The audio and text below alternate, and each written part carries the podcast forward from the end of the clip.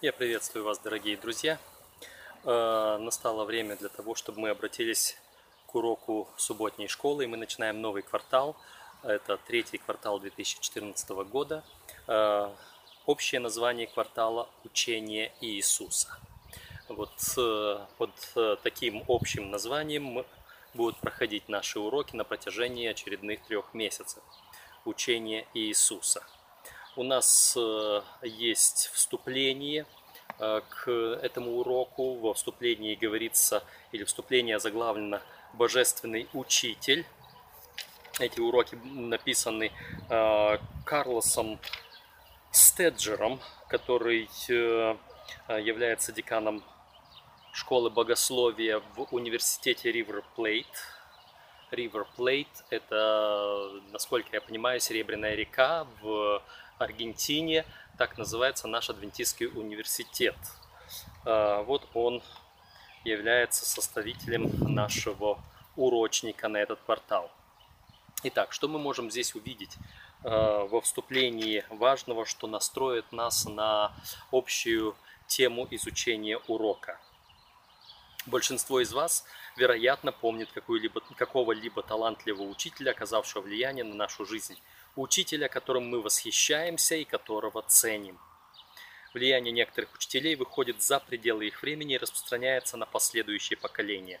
Выдающиеся учителя в определенной степени повлияли на жизнь и развитие человечества и зачастую являются всемирно признанными людьми. Однако самый великий учитель из всех учителей – это Иисус. Его современники признавали его учителем, поскольку ему были присущи общие характеристики учителя первого столетия. Как и все учителя, он садился и учил. Иисус часто цитировал и комментировал Писание. У него была группа учеников, которые внимательно слушали его, следовали за ним и служили ему. Таковы основные характеристики учителей той эпохи и той части мира. Вот здесь хотелось бы, может быть, сделать несколько больше э, комментариев на эту тему. Э, Сегодня в нашем представлении учитель это тот, который стоит э, перед учениками, перед классной доской, если это школа, даже если это институт, или на кафедре, э, стоит перед аудиторией студентов э, и рассказывает э, преимущественно на одну конкретную определенную тему, некую дисциплину, некий предмет. И все. Вот этот учитель преподает физику, вот этот учитель преподает э, математику, этот преподает язык. Причем э, даже может быть какой-то учитель более узко э, профессиональный, узкую специализацию преподает только какой-либо технический предмет, только может быть какую-то область языкознания, может быть и еще что-либо. В древности учителя были другими. В древности был один учитель на все случаи жизни, и у него было много учеников, ну, может быть, не, не очень много, не аж так много, как э, а, в наших классах, в наших учебных заведениях, где в аудитории может находиться и полсотни учеников, а может быть и больше, или студентов. А, Но те ученики постоянно, повсеместно сопровождали учителя, наблюдали за его жизнью, наблюдали за тем, как он решает различные жизненные задачи, как он беседует с людьми, как он общается.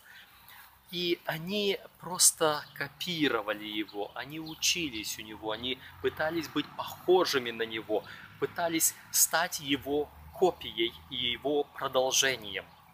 А, Конечно, хорошо было, когда учитель, ученик превосходил учителя, но преимущественно а, вот эти ученики, они настолько сживались своим учителем, они жили вместе, они ходили вместе, они решали самые насущные жизненные э, вопросы вместе, и поэтому они становились похожи на своего учителя. И характером, и знанием, потому что они перенимали у него знания, опыт его перенимали. И вот э, таким образом э, э, совершалось обучение. Учитель, который знал много, передавал много. Учитель, который знал меньше, передавал, соответственно, меньше. Вот э, таким же самым образом учил и Иисус. Он отобрал для себя 12 учеников, которые за ним постоянно следовали, постоянно ходили вместе с ним, и они были теми, которым он передавал свои знания, свой опыт, свой характер, свой образ жизни, все свое. Вот так, таким являлся учитель в то время. Это не узкая специализация, а это общее полностью все, что должно быть в жизни. Э, однако между Иисусом и другими учителями существовали глубокие различия, в то время как последние были главным образом сосредоточены на интеллектуальных аспектах конкретного предмета. Иисус затрагивал все стороны жизни своих слушателей, приглашая их обратиться к Богу. Это закономерность, э, во-первых, духовного учителя, а во-вторых, и совершенного учителя, идеального учителя, каким был Иисус Христос. Кроме того, слышавшие Иисуса дивились его учению, ибо он учил их как власть имеющий, а не как книжники, записано в Марка 1 главе 22 стихе. Христос внушал доверие, поскольку жил так, как проповедовал. Но наивысшим источником его власти был он сам. Иисус учил истине, ибо он есть истина. То есть вот, вот эта божественность Иисуса Христа, его истинность и отличала его от всего, от всех других учителей. И поэтому в настоящем квартале на основании евангельских записей мы будем изучать некоторые важные истины. Я обратил внимание здесь на слово «некоторые важные истины». Всего невозможно изучить. Э, точно так же, как в свое время э, евангелист Иоанн, заканчивая свою книгу, написал, что и всему миру не вместить всех книг об Иисусе, если бы они были написаны. Точно так же и здесь. Мы не можем на протяжении 13 коротких уроков охватить абсолютно все учение Иисуса.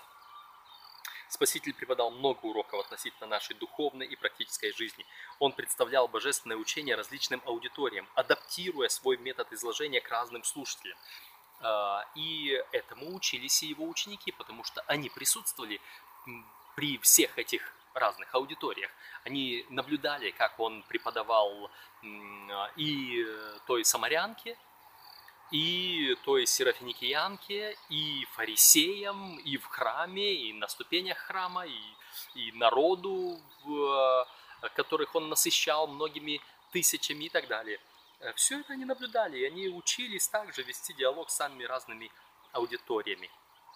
Иногда Иисус говорил проповедь, в другой раз вел диалог с, с отдельными людьми или группами. Временами высказывался открыто, а порой вуализировал, э, вуалировал значение своих слов в образах и притчах. Однако в каждом случае он излагал истину о Боге и спасении. Вот это самое главное. Истина о Боге и спасении – это то, что э, преподает Иисус, в чем сущность учения Иисуса Христа.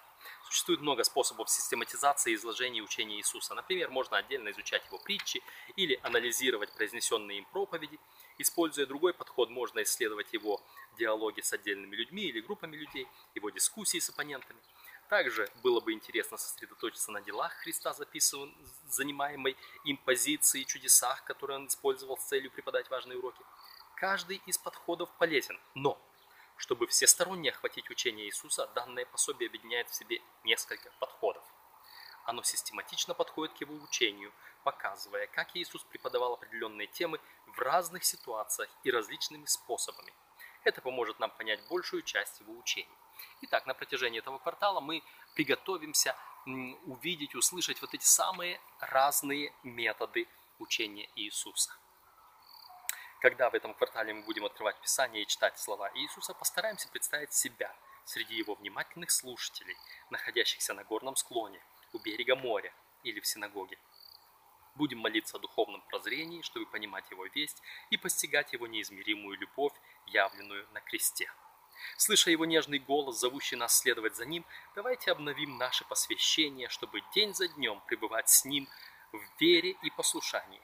Чем больше времени мы проведем у его ног, тем убедительнее сможем сказать, подобно двум ученикам из Имауса, «Не горело ли в нас сердце наше, когда он говорил нам на дороге и когда изъяснял нам Писание?» Луки, 24 глава, стих 32. Вот такое вступление, введение ко всей серии наших уроков, которые мы